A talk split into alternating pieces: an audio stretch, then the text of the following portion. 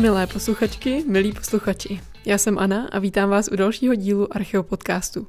Než se pustíme do samotného rozhovoru, chtěla bych za nás za všechny moc poděkovat všem, kteří nás podporují.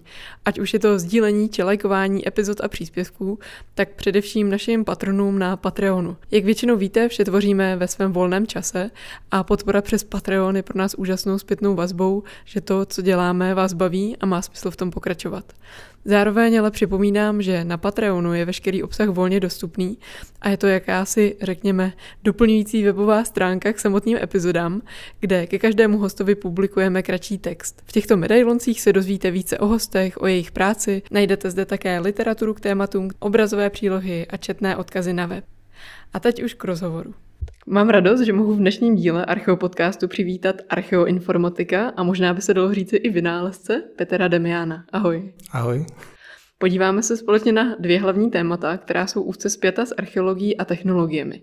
Prvním z nich bude dokumentace keramiky, asi nejpočetnějšího, nejčastějšího archeologického nálezu. Podíváme se, jak se dokumentuje a vyhodnocuje a jak nám u toho mohou pomoci počítače. A druhé téma, občas slýcháte, že se nějaká lokalita nebo nálezy datovaly pomocí radiokarbonového datování. Co si pod tím ale představit, jak to funguje?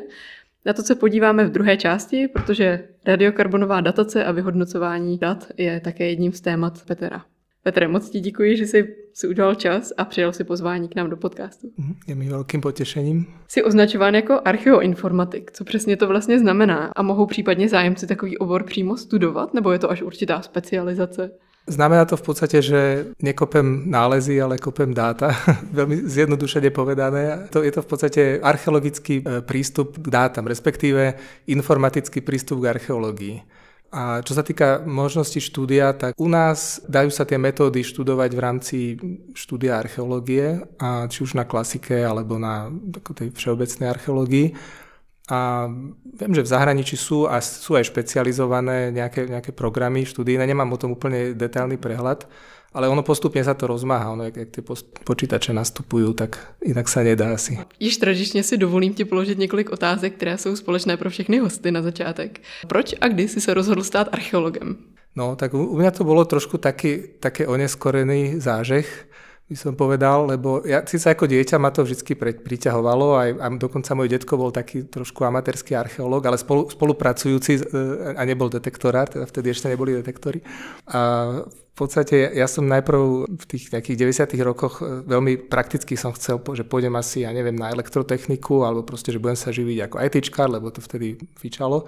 A potom keď už som tak nejak mal pocit, že sa dokážem uživiť a že som nejak tak akože stojím nohami na zemi, tak som začal vymýšľať, že by som chcel robiť niečo, čo ma tak viac nejak naplňa a baví, že len to sedenie za počítačom samou sebe ma až tak nenaplňalo. Tak som začal zvažovať, že čo, a tak som si povedal, že skúsim tú archeológiu. Proste to bol som mal nejakých, ja neviem, 27 rokov vtedy možno a nejak postupne sa z toho vyklulo moja profesia, že ma to celkom chytilo nakoniec. No. Máš nejakú oblíbenú lokalitu, ktorú rád navštevuješ i ve voľném čase? No, obávam sa, že posledné roky, jednak aj akože v súvislosti s pandémiou a so všetkým som, bohužiaľ sa nedostanem príliš na tie lokality, ale tak strašne rád chodím keď idem niekam na výlet, tak na lokalitu Pohanská na Slovensku, to je vlastne také halštatské hradisko, a teda aj potom neskôr latenské. Sú to vlastne dva kopce a oproti je vlastne stredoveký hrad, alebo teda novoveký hrad. A je to, tá lokalita nie je nejaká, že by tam boli nejaké špektakulárne nálezy, ale je to proste, má taký genius loci, ktorý ma vždy priťahuje. A co nejaká zahraniční lokalita? Teď teda zahraniční nebereme Slovensko, ale... Akože na ktorú by som sa vracal, to neviem. Zas tak často ani do toho zahraničia nechodím. Viem akurát povedať, že ako asi taká najzaujímavejšia lokalita, na ktorej som bol vlastne počas výskumu v Iraku. Bola to vlastne lokalita Uruk, kde ešte vlastne stále tam stojí ten zikura, ten chrám, postavený pred vyše 5000 rokmi, keď si správne pamätám. Tým, že je to vlastne v púšti, tak sú tam zachované tie rákosové rohože, na ktorých ten chrám bol postavený. To bol proste nejaký taký rituálny spôsob, jak to vlastne stavali. A to ma proste nadchlo. Pak otázka nejlepšího archeologického nálezu. Já si skoro říkám, že u tebe je to možná vyřešeno vynálezem, místo nálezem, ale přesto se tě zeptám, máš nějaký nejlepší archeologický nález svůj? Nález, no...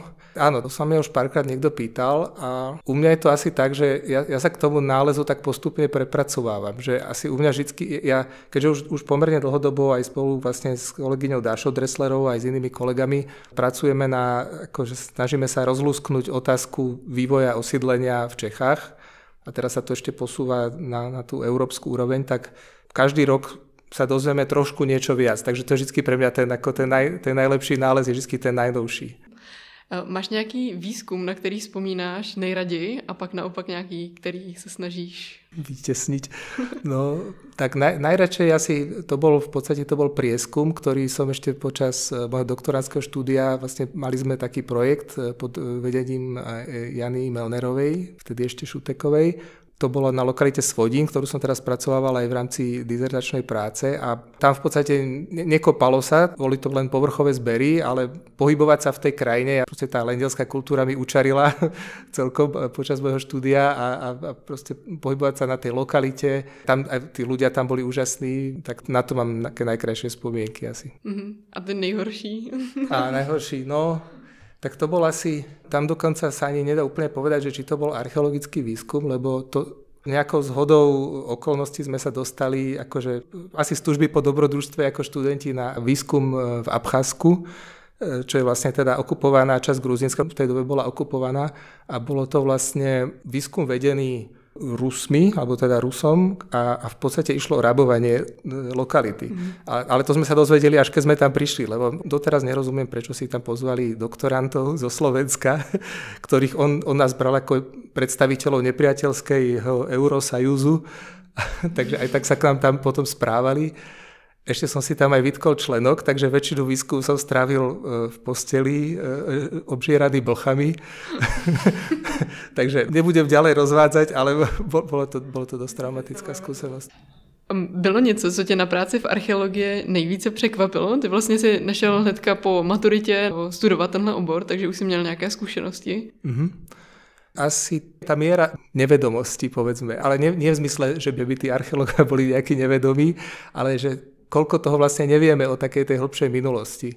Počas toho štúdia som sa skôr venoval neolitu, lebo mňa vlastne fascinovalo, že povedzme do nejakej tej doby železnej ešte máme aké také informácie, ale potom je to úplne neznámo, že máme len také veľmi zevrubné. Ja to vždycky ešte predtým, než som začal študovať, rozčulovalo, že prečo v tých knihách popularizačných o tej dobe kamenej alebo aj o tej dobe bronzovej u nás sú len také veľmi všeobecné informácie. A to som vlastne zistil na tej archeológii, že vlastne my nevieme, že my vieme síce, aké sú odtiaľ nálezy, vieme popísať nejaké, že aké mali hroby, možno aké mali domy, ale o tých ľuďoch a o tej spoločnosti, ako fungovala, vieme strašne málo. A to bol asi jeden z dôvodov, prečo som sa potom pri tej archeológii udržal, že ma to zaujalo ako problém, ktorý by sa dal riešiť. Máš nebo měl si ve svém archeologickém životě někoho, kdo tě zásadně ovlivnil? No, tak boli to viacerí ľudia, tak neviem, že či mám skúsiť vypichnúť jedného človeka, alebo... Nemusí, jak to je? Aha, tak určite boli to ľudia vlastne ešte na katedre v Bratislave. Už som spomínal tu Janu Melnerovú, ktorá vlastne viedla ten projekt, v rámci ktorého bol vlastne aj vyvinutý potom ten prvý profilovač, o ktorom asi sa budeme zmieňovať. Určite Peter Pavuk, ktorý proste to je človek, ktorý vždy bojuje za svojich študentov a vysiela ich do sveta a ten ma veľmi nakopol a umožnil mi vlastne robiť to, čo som chcel robiť, napriek tomu, že to bolo niečo pomerne neštandardné. Určite Petrov otec Juraj Pavuk, ktorý zase mi vybavil prístup k tým nálezom, napriek tomu, že som k tomu pristupoval tak pomerne neortodoxne.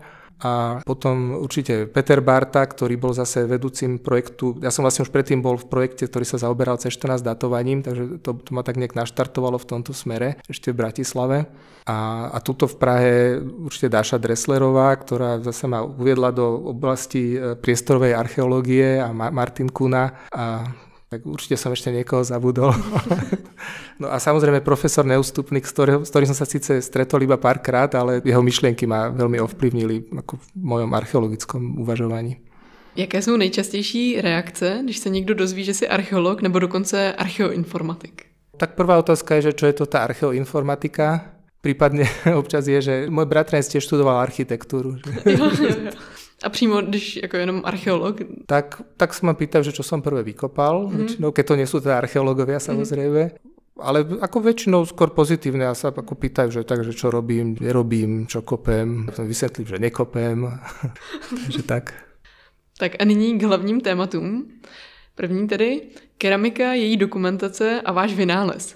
Nevím, kolik posluchačů se dostalo někdy přímo na archeologický výzkum nebo mělo možnost vidět nějaký depozitář nálezů, aby se dokázalo představit, jak zahlcující takové nálezy mohou být. Protože archeolog v terénu nachází především keramiku, a to většinou ne celé nádoby, ale prostě většinou střepy. A ostatní nálezy jako kovové předměty, kosti, organické předměty, ty pak tvoří jen malá procenta v celém nálezovém fondu. Nejdůležitější jsou pak ty střepy, které jsou nějakým způsobem zajímavé, to je mají výzdobu, jsou to okraje z nádob a podobně. A přinejmenším všechny tyto je třeba důkladně zdokumentovat a vyhodnotit.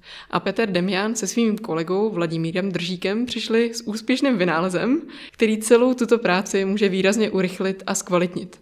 A když už jsem začala tady s výčtem těch střepů na výzkumech, zkusme jít ještě víc do detailu.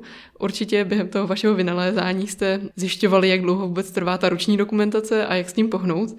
Dokázal by si pro posluchače pro představu říct, jak dlouho trvá nakreslit jeden střep třeba nějakému zkušenému kresliči? Mm-hmm.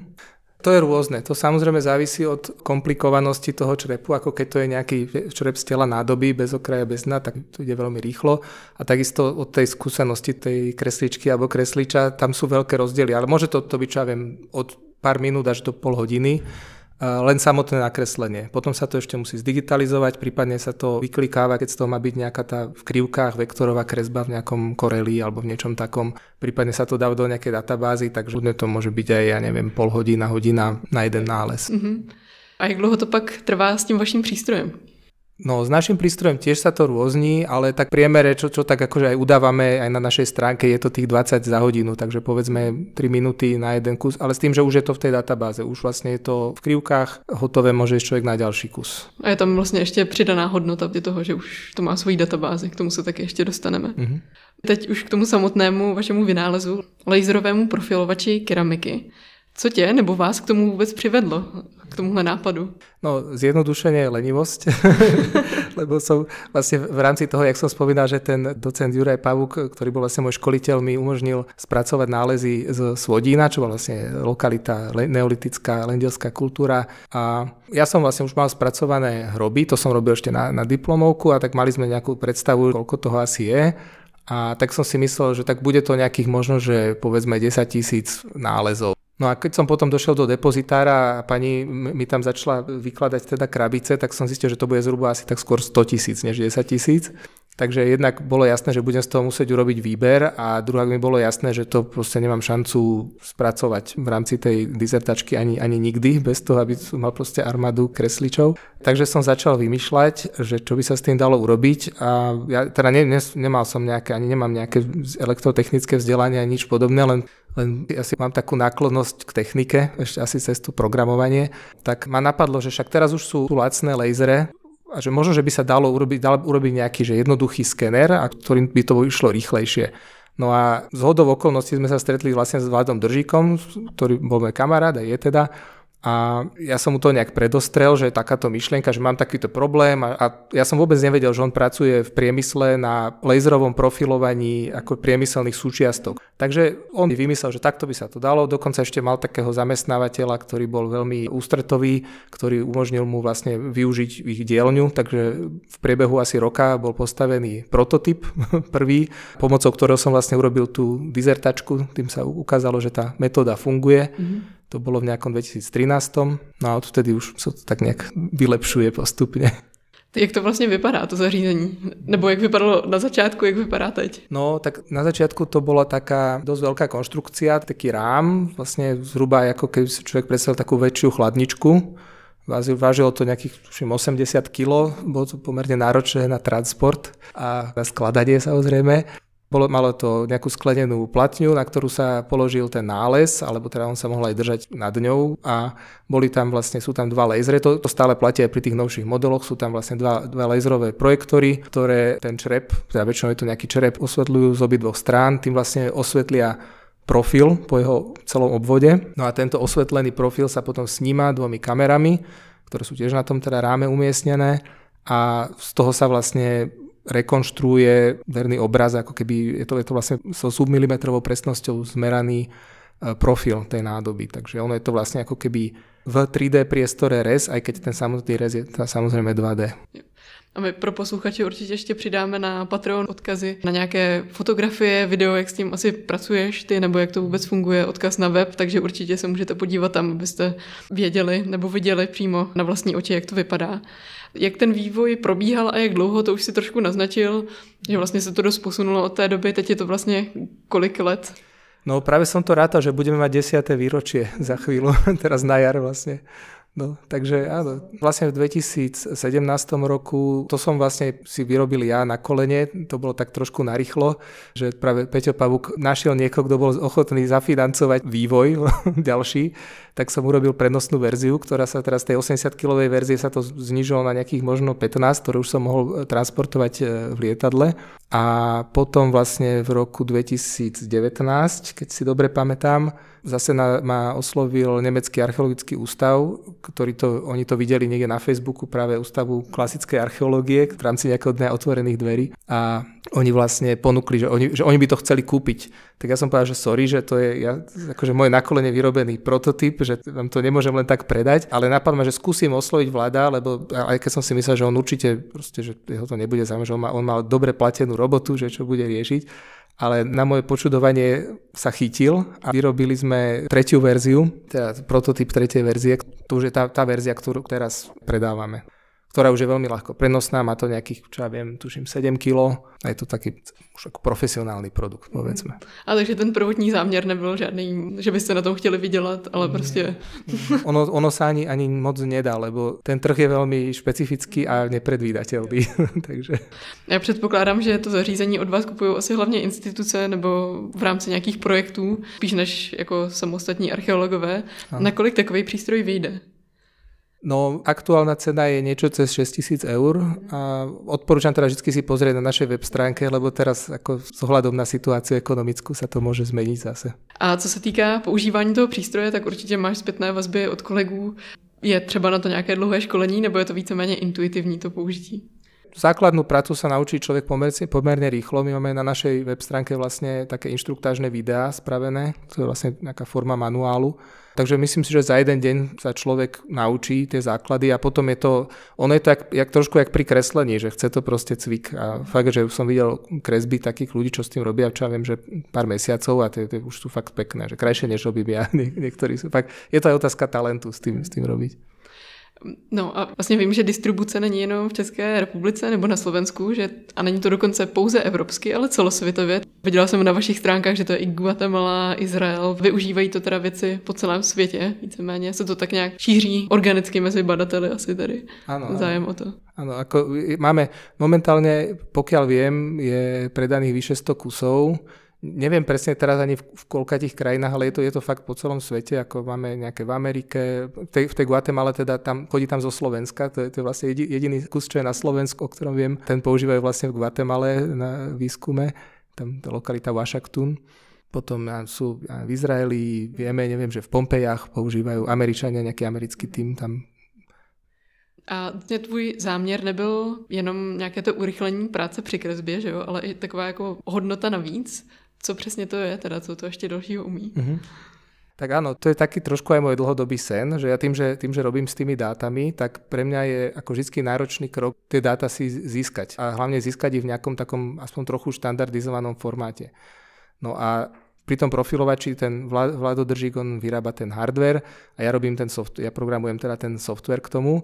A súčasťou toho softvéru je vlastne aj databáza alebo databázový softvér Deposit. Ja som si ho pôvodne vyvinul na to, aby som si ja mohol zhromažďovať a vlastne prelinkovávať archeologické dáta, lebo tie sú veľmi rôznorodé a nedajú sa všetky vtesnať do jednej tabulky. Takže som zvolil cestu takej tzv. Grafovej databázy. Tam hlavná zložka sú vlastne tie prepojenia medzi tými dátami, nie tie záznamy samotné. A ten profilovač je vlastne spôsob, ako primeť, nechcem povedať prinútiť priam, ľudí, ktorí vlastne ho používajú, aby vytvárali databázy keramiky, ktoré sú vlastne všetky medzi sebou automaticky kompatibilné. Takže dúfam, že raz postupne dojde k tomu, že sa tie datasety potom začnú spájať. Ono teraz už je dosť veľký tlak na zverejňovanie dát pri publikovaní. Takže dúfam, že to bude taký vedľajší efekt a možno nakoniec aj hlavný efekt.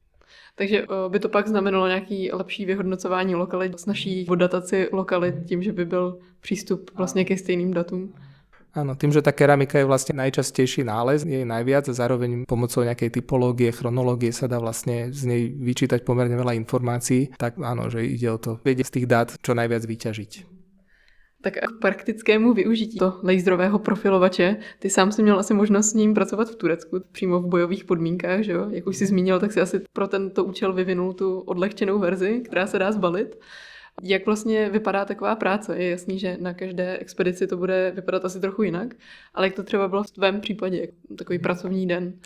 No tak tým, že to bol vlastne prototyp, tak ten pracovný deň väčšinou začal tým, že som to musel nakalibrovať a nastaviť, aby to fungovalo. Potom sa to vyšlo väčšinou cez noc rozladiť, čo už pri týchto nových nie je taký problém. Tam to už ide aj veľmi rýchlo. A ako to bolo celkom fajn, lebo pracovalo sa väčšinou buď už vonku, alebo pod nejakou takou strechou. A takže človek bol aj na čerstvom vzduchu, aj tam s kolegami občas mohol nejaké slovo prehodiť a človek vlastne sedí za stolom, ten profilovač vlastne tá verzia, ktorú som tam mal, najprv bola taká, že stála na zemi, teraz tá novšia už je vlastne sa pripne na stôl, je to také ako také Ečko to vyzerá, pomerne malé, no a človek si tam rozloží tie črepy a proste ide jeden za druhým, je to taká pomerne, je to byť monotónna práca, pokiaľ tie črepy nie sú nejaké komplikované, ale zase je to niekedy také celkom oddychové, keď človek oproti písaniu článkov alebo nejaké riešenie nejakých matematických problémov. A co třeba převoz v letadle? Měli jste s tím problém? Protože je to asi taková trochu nečekaná věc. No, vždy ma nechali rozbaliť kufor a prešli to nejakým tým drogovým detektorom, alebo neviem, čo tam majú, ale ako nikdy som s tým nemal žiaden problém, že kolegovia, čo boli v Sýrii s tým, tak reportovali, že trošku dostal zabrať od colníkov, že s tým tak trošku nešetrne tam hádzali, ale nechali ich teda prejsť, takže vyzerá, že je to bezproblémové. A místní archeologové nebo ty spolupracovníci asi z toho byli možná trošku uchvácený tím, že... Tak nielen miestni, všetci. Práve, že to boli vlastne, ten výskum v Turecku vlastne vedú Američania, teda oni sú už takí domestikovaní v Turecku, ale pôvodne z Ameriky a tí boli tým uchvátení a myslím, že všetci rovnako bez ohľadu na pôvod. Takže sa to rozšírilo pak i mezi ne, že myslím. No tak áno, oni teraz už kúpili, myslím, majú už 2 alebo 3, teraz neviem. Mm-hmm. A šíri sa dobre meno. Tak to je naša hlavná reklama, je asi takéto word of mouth. Jo. Přesuneme se k druhému tématu, a to je tedy radiokarbonové datování.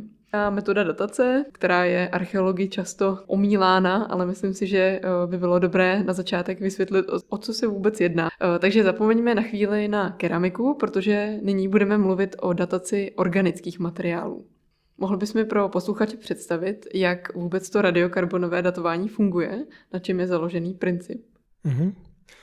Dobre, takže aj keď ja nie som teda fyzik, takže budem hovoriť len toto, čo som sa od kolegov a kolegyň z Ústavu jadrovej fyziky naučil, ale v zásade ide o to, že v atmosfére je prítomný uhlík, konkrétne vo forme väčšinou oxidu uhličitého CO2, ktorý rastliny príjmajú a z neho tvoria ich tela, tých rastlín, jak rastú a potom následne živočíchy konzumujú a následne ľudia buď konzumujú rastliny alebo konzumujú tie živočíchy. Takže existuje nejaký kolobeh uhlíka. V tom vlastne v rámci toho oxidu uhličitého je uhlík. No a výhoda pre nás, archeologov, alebo teda pre fyzikov je, že tento uhlík, keď sa nachádza v tom plynnom skupenstve ešte v atmosfére, tak niekde v tých horných vrstvách atmosféry vplyvom slnečného žiarenia alebo kozmického žiarenia, to som si teraz není istý, dúfam, že ma nikto neukameňuje, sa stáva radioaktívnym, tým pádom nestabilný. A to znamená, že sa začne postupne rozpadať. A ten polčas rozpadu pri uhlíku, to je tzv. Uhlík C14, oproti tomu klasickému, ktorý je tuším C12, tak ten polčas rozpadu je nejakých cez 5000 rokov, 5700 niečo. Takže zjednodušene povedané, my vieme, keď nájdeme nejaký pozostatok organický, či už je to nejaká obilné zrnko, uhlík, kus dreva, kosť, tak my vieme vlastne zmerať množstvo tohto radioaktívneho uhlíka, lebo ten radioaktívny uhlík takisto ako všetok ostatný uhlík sa dostane z tej atmosféry do toho tela, kde sa udržuje jeho ako keby stále v rovnakej hladine, pokým je ten organizmus živý. Ako náhle umrie, tak už vlastne sa prestane príjmať nový uhlík, ten čo tam je sa rozpadá a my vlastne vieme zistiť, aký je pomer toho klasického neradioaktívneho uhlíku a toho radioaktívneho a tým pádom vieme povedať, koľko sa ho rozpadlo a tým pádom vieme odhadnúť, ako dlho sa rozpadal. A to je vlastne to dátum, ako ten počet rokov. To sa ešte musí kalibrovať, lebo tá hladina toho uhlíku v atmosfére kolísala, to sa dá zistiť nejakých vrtmi z grónskych hladovcov alebo z driev starých a podobne. Takže tak v stručnosti asi tak to by som povedal. To znamená, že jako archeolog ty vlastně nedostaneš jeden konkrétní letopočet minus 2363 před naším letopočtem, ale dostaneš nějaké rozmezí let, že? Áno, áno, to je dôležitý aspekt. Napríklad ja už vlastne sa zaoberám tým spracovaním tých dát. A ku mne príde vlastne meranie, ktoré hovorí o tom množstve toho uhlíka. A prvé, čo ja urobím, je pomocou tej kalibrácie, tak prevediem tú hodnotu na nejaký rozsah pravdepodobnosti, čo je niečo ako interval od do, kde vlastne spadá to skutočné dátum. My vlastne, áno, my nikdy nepoznáme to skutočné dátum, kedy ten organizmus uhynul a prestal príjmať ten uhlík, ale je to nejaký rozptyl. A ešte k tomu, aby to nebolo príliš jednoduché, ten rozptyl nie je rovnomerný, ale tie pravdepodobnosti kolíšu. Takže nedá sa s tým pracovať akože, že pozrieme a vidíme od do, ale musím pracovať s tou krivkou, takže je to pomerne štatisticky náročné. Ale existujú na to softvery, to je zase dobrá správa. Ktorý vyhodnotí teda, ktorá je nejpravdepodobnejší, teda to rozmezí. Áno, respektíve oni vedia pracovať s tými pravdepodobnostami. Mm-hmm, jo. No a vlastně ty jsi říkal, že ten poločas rozpadu je nějakých 5700 let. Mm-hmm. To znamená, je nějak i časově omezená doba, do kdy mohou ještě datovat ty nálezy, když najdu, řekněme, ty dinosaury. Ano, tak keď nájdeš dinosaurov, tak tam už ti to nepomůže. Pokud já vím, tak ta horná hranice je nějakých okolo 50 000 rokov, což je vlastně nějaký 9-násobok, myslím, toho poločasu rozpadu. Lebo on ide to nejakým tým, ja neviem, geometrickým alebo logaritmickým radom, že vždy sa rozpadne polovica, potom zase polovica. Takže tých 50 000 rokov, takže ešte nejakých možno neandertalcov alebo nejakých mamutov vieme datovať, ale už tých dinosaurov. Tam už sú iné metódy potom. To je ten podtitulek toho podcastu Dinosaury nakopáme, tak som si dovolila to nepošťourat. No a teď pro představu toho, jak funguje archeolog, co by měl udělat archeolog v terénu, jakože na co by si měl dávat pozor, třeba když to odebírá ten vzorek. Tak jedna důležitá věc je kontext. Treba mať vždycky na pamäti, že uvedomiť si, že odkiaľ tú vzorku odoberám. Keď je to nejaký objekt, ktorý má nejakú výplň, v ktorom je chaoticky nasypaný materiál, keď odtiaľ zoberiem jeden uhlík, tak si musím uvedomiť, že tým vlastne nedatujem vznik toho objektu, tej jamy, ale datujem dobu, kedy bol zoťatý ten strom, z ktorého pochádza ten uhlík. Takže to je prvá vec, že kontext a čo si človek môže vlastne vôbec sľubovať od toho datovania. A ďalšia vec potom samozrejme už tá praktická, napríklad častý jav, že sa to dáva do papierových sáčkov. Odporúča sa používať buď plastové sáčky alebo hliníková fólia, pretože ten papier je tiež vlastne, on má nejakú organickú hmotu, takú buničinu, ktorá vlastne tiež má nejaký uhlík a môže nám kontaminovať tú vzorku. Takže buď plastové sáčky, skumavky, sklenené flaštičky a tak ďalej. A odoberať to ideálne pinzetou a nie rukou. Co se týká velikosti vzorku, potřebuju k tomu nějaký celý polínko nebo mi stačí malinký vzorek? Našťastie tieto nové metódy už, ktoré sú vlastne, čo my používame v tom laboratóriu vlastne novom, tá urychlovačová hmotnosť na spektrometria, tam stačí fakt veľmi malé množstvo. To je od nejakých povedzme 5 mg pre niektoré vzorky až možno, že 0,5 gramu pri kostiach. Keď potom odporúčam, keď to niekoho konkrétne zaujíma, ísť na stránku Českej radiokarbonovej laboratoře, CRL. Keď si to dáte do Google, tak by vám to malo nájsť. Česká radiouhlíková laboratoř. A tam sú vlastne aj uvedené, odporúčané nejaké minimálne, maximálne množstva pre jednotlivé typy vzoriek. Mm-hmm. Tak a ty už si tady nakousl trochu ten urychlovač částic. Je to vlastně v rámci jednoho projektu, kterému se věnuješ ještě s kolegy fyziky tady v posledních letech a pokud to správně chápu, tak je to něco, co by radiokarbonové datování mělo možná urychlit, zpřesnit. Snad mě opravíš zápětí, když tak. Takže co to vlastně je? To je vlastne metóda, takto zase ide o prudko fyzikálnu záležitosť, ale v podstate ide o to, že klasicky sa to radiouhlíkové meranie robilo tým spôsobom, že tá vzorka sa spálila a následne sa v spalinách sa meral pomer toho uhlíka. No a teraz vlastne nová metóda je taká, že sa použije vlastne urychlovač častíc, čo je vlastne tá istá technológia, ako sa používa napríklad aj v CERNe, v tom obrovskom urychlovači, ale je to teda, tento je oveľa menší, teda voláme ho tak familiárne, že Miluška, značka je to Milea, tak od toho dôvodené. Takže Miluška sa už zmestí do takej väčšej miestnosti, povedzme, a ten prístroj urychluje zväzok častíc, teraz neviem presne povedať, aké častice sa jedná, ktorými sa vlastne bombarduje terčík. Vlastne tá vzorka sa najprv spracuje takým spôsobom, že sa z nej vyťaží iba ten čistý uhlík do formy takého malinkého terčíku, ktorý sa vlastne bombarduje tými časticami a vystrelujú sa z neho vlastne jednotlivé atómy uhlíka a potom je tam počítadlo častíc, ktoré vlastne počíta počet tých atómov. Takže jednak sa dá použiť veľmi malé množstvo materiálu na datovanie a je to aj oveľa presnejšie. A takže tá presnosť je pod 10 tých radiouhlíkových rokov pred tou kalibráciou. Potom ešte príde tá kalibrácia, ktorá to môže buď rozšíriť alebo zúžiť, ale v zásade je to plus minus, ja neviem, 30 rokov. A v rámci vlastne toho samotného radiokarbonového datování to sú stovky let, že rozmezí.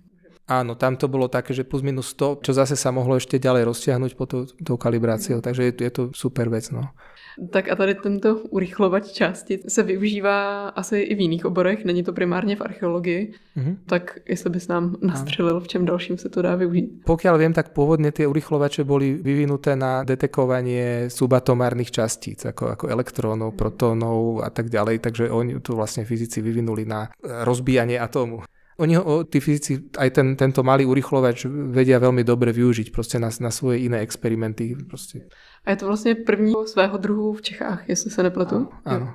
Jo. A víš o nějakých výzkumech u nás, kde už by byla tato metoda využitá, nebo je to zatím spíš ve vývoji? No, ono toto datovanie pomocou AMS metódy sa používa už veľmi dlho, už podľa mňa už od nejakých 80. rokov. V zahraničí, no u nás určite nejakých 90. možno 2000. rokov už sa začali nejaké prvé dáta, tak to si pamätám ešte, ako gymnazista som detkovi nejaké nálezy nesol do Viedne na datovanie, takže že už to dosť dlho funguje, tam mali urychlovač, väčší teda jak ten u nás. A zatím tady tento český, k tomu jsem mířila, jestli jako je tady k tomu, co máme v Čechách, jestli už se využívá taky archeologie.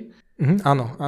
Už beží. Zatiaľ je to taká, neviem, či ešte stále sa to ráta ako skúšovná prevádzka, ale tie výsledky sú dobré. Ako už máme z neho pekné, kvalitné dáta. My to aj porovnávame s inými teda laboratóriami a toto je teraz taká fáza testovacia v podstate v tom zmysle, ale tie výsledky sú dobré.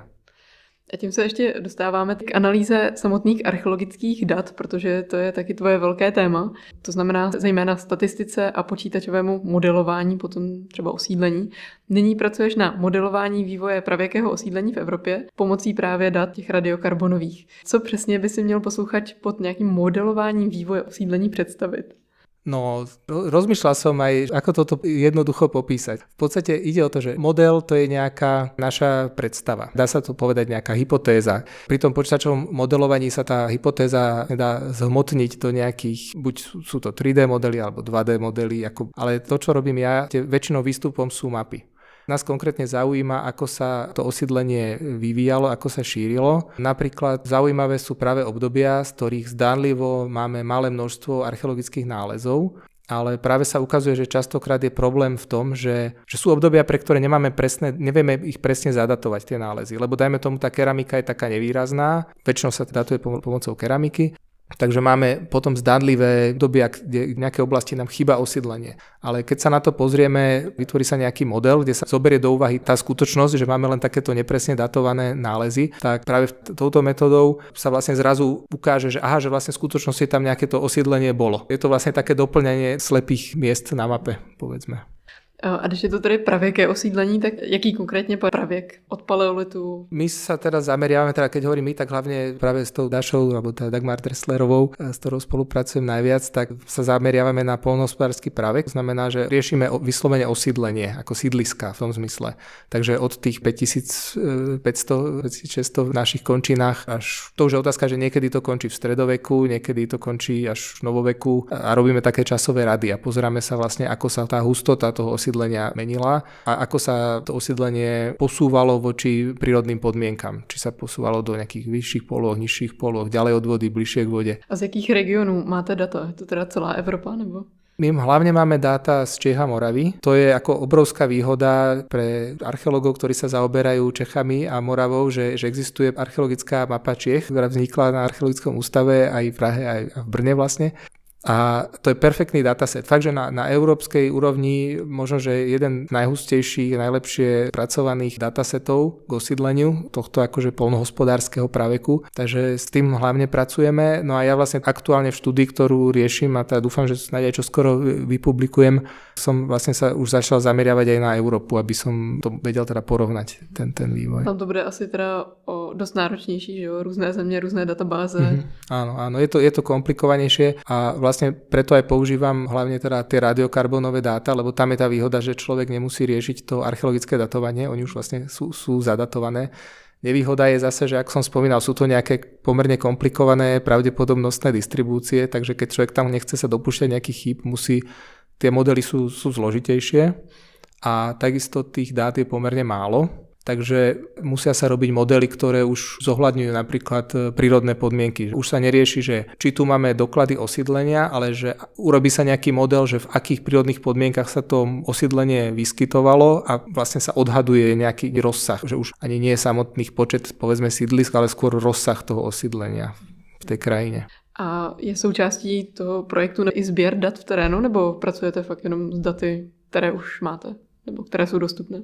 Áno, ten náš projekt je čiste zameraný na spracovanie dát, takže jednak je tam to datovanie pomocou toho urychlovača, takže tam sa tie vzorky merajú a tie vzorky teda väčšinou sú tu z výskumov niekoho iného. A nějaké závěry, kterým jste zatím došli, nebo myslím závěry ve smyslu toho vývoje osídlení, jestli už něco dokážeme?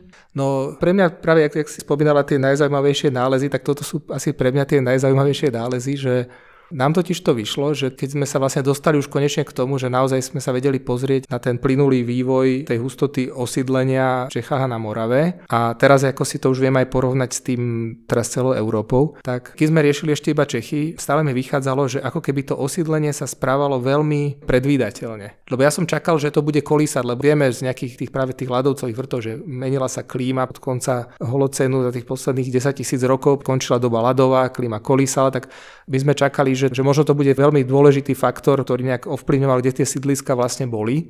A v skutočnosti sa ukázalo, že vôbec nie a že ten rozsah toho pravekého osídlenia alebo tie územia, ktoré osídlovalo, skoro presne zodpovedajú tomu, čo pozorujeme dnes. Že ako keby tá krajina, ktorú my pozorujeme, alebo povedzme ešte ako v stredoveku, tá klasická poľnohospodárska krajina, vznikla už niekedy v dobe kamennej. A nejak sa to výrazne nemenilo. A to ma strašne zarazilo a práve preto som sa podujal, že zozbierať si tie dáta z celej Európy a snažil som sa teda k tomu pristupovať veľmi objektívne, ale výsledok je taký, že práve územie Čiech, Morava o niečo menej, je asi najstabilnejšia oblasť Európy z hľadiska vývoja osídlenia v praveku. Čo je pre mňa veľmi, veľmi zaujímavé zistenie. Ale určite sa asi menila tá krajina, co sa týče polností, zalesnení a tak. Určite, áno, to vieme z belových vrtov tak ďalej, že tá krajina sa musela meniť a takisto sa musela meniť klíma. Ale tí ľudia sa dokázali tomu proste prispôsobiť a že ich to až tak proste, jak sa, že netankovalo. Že aj toho osídlenia pribúdalo, ubúdalo. To je práve to, že my keď sa pozrieme iba na to, že to osídlenie kolíše, tak my si vieme ako keby povedať, že no tak asi kolísalo, pretože teraz mali lepšie podmienky, tak ich bolo viac a potom zase horšie ich bolo menej, ale ono to tak asi nie je, lebo keby to súviselo práve to kolísanie s prírodnými podmienkami, tak by sme videli to, že keď je, ja neviem, je teplo, tak pôjdu tam, kde je vlhšie. Alebo je veľa zrážok, tak pôjdu tam, kde je možno trošku suchšie. Ale nie, oni, keď bolo ich viac, tak išli tam, kde ešte to nebolo obsadené. A prispôsobili sa tým podmienkam, ktoré boli. Tu na v Čechách. Inde v Európe to tak nie všade bolo, ale sú také regióny, kde to osídlenie práve sa správalo veľmi predvídateľne alebo veľmi stabilne. A dá se to říct vlastně o většině těch období, kterým se věnuješ, to znamená, jak jsi říkal, i neolit, doba bronzová. Pre oblasť Čiech áno. Mm-hmm. A do istej miery aj pre oblasť Moravy. Určite tam boli nejaké odchýlky, ale je to fakt pozoruhodné. Tomuto nám už aj vyšiel článok, ktorý vlastne hovorí o nejakých dlhodobých trendoch alebo dlhodobej stabilite osídlenia a tej tvorby tej krajiny, čo trošku tak akože ideme proti takej tej vžitej predstave, že tá krajina súčasná vznikla niekedy v stredoveku, keď akože ľudia podmanili ten priestor, ale vyzerá, že nie, že tie počiatky sú už niekde v tom 5000 rokov pred našim letopočtom. Napadá ešte niečo, co by si chtěl dodat k tomu modelování vývoje osídlení pravekého v Evropě? Tak možno to, že teda okrem týchto nadregionálnych štúdií a trendov sa snažíme vlastne skúmať aj na mikroúrovni, takže tam vlastne zase dajú sa tvoriť modely nejakých fáz osídlenia. Napríklad mali sme vlastne lokalitu, to bolo údolie rieky Křemelná na Šumave, krásna lokalita v horách, kde sa pomerne nečakane našli nejaké nálezy doby železnej, teda latenské nálezy a bolo to vlastne iba artefakty, neboli tam nejak pozostatky domov alebo nejaké iné činnosti, bola to pomerne malá lokalita a otázka bola, že čo to je. No a vlastne podarilo sa odtiaľ získať pomerne veľké množstvo C14 dát. No ja som vytvoril metódu, pomocou ktorej sa dalo štatisticky vypočítať pomocou nejakého modelovania, či ide o súvislé osídlenie, alebo či ide skôr o prerušované osídlenie. A ukázalo sa, že teda išlo naozaj o prerušované osídlenie, čo vlastne nasvedčovalo tomu, že aj keď nemali sme nálezy tých domov, takéto veci sa tam v tom lesnom prostredí rozložia, tak vedeli sme povedať, že asi nešlo o sídlisko, trvalú osadu, ale že išlo skôr o nejakú pravidelné návštevy toho miesta a na základe toho potom vlastne kolegyňa Dresslerová mohla postulovať nejaké hypotézy, že sa, myslím, že jej interpretácie, ktoré sa jej zdá najpravdepodobnejšia, je, že išlo o nejakého pustovníka. Proste to bola asi nejaká cesta, ktorá viedla terajších Čiech do terajšieho Nemecka v tej dobe latenskej a zrejme tam mal nejakú proste svoju pustovňu v lese.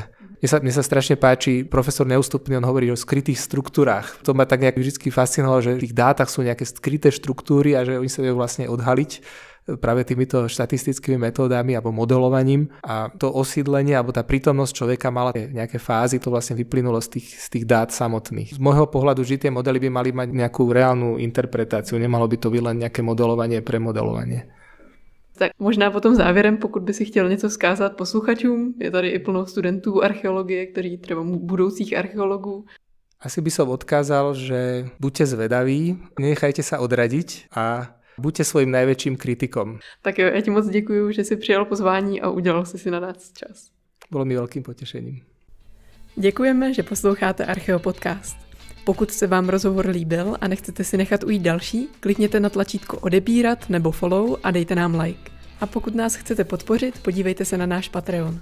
Tam také publikujeme detailnější popisy k epizodám, doporučenou literaturu k tématu, tipy na výlety a další. Vše je volně dostupné a odkaz na Patreon najdete v popisu epizody. Děkujeme!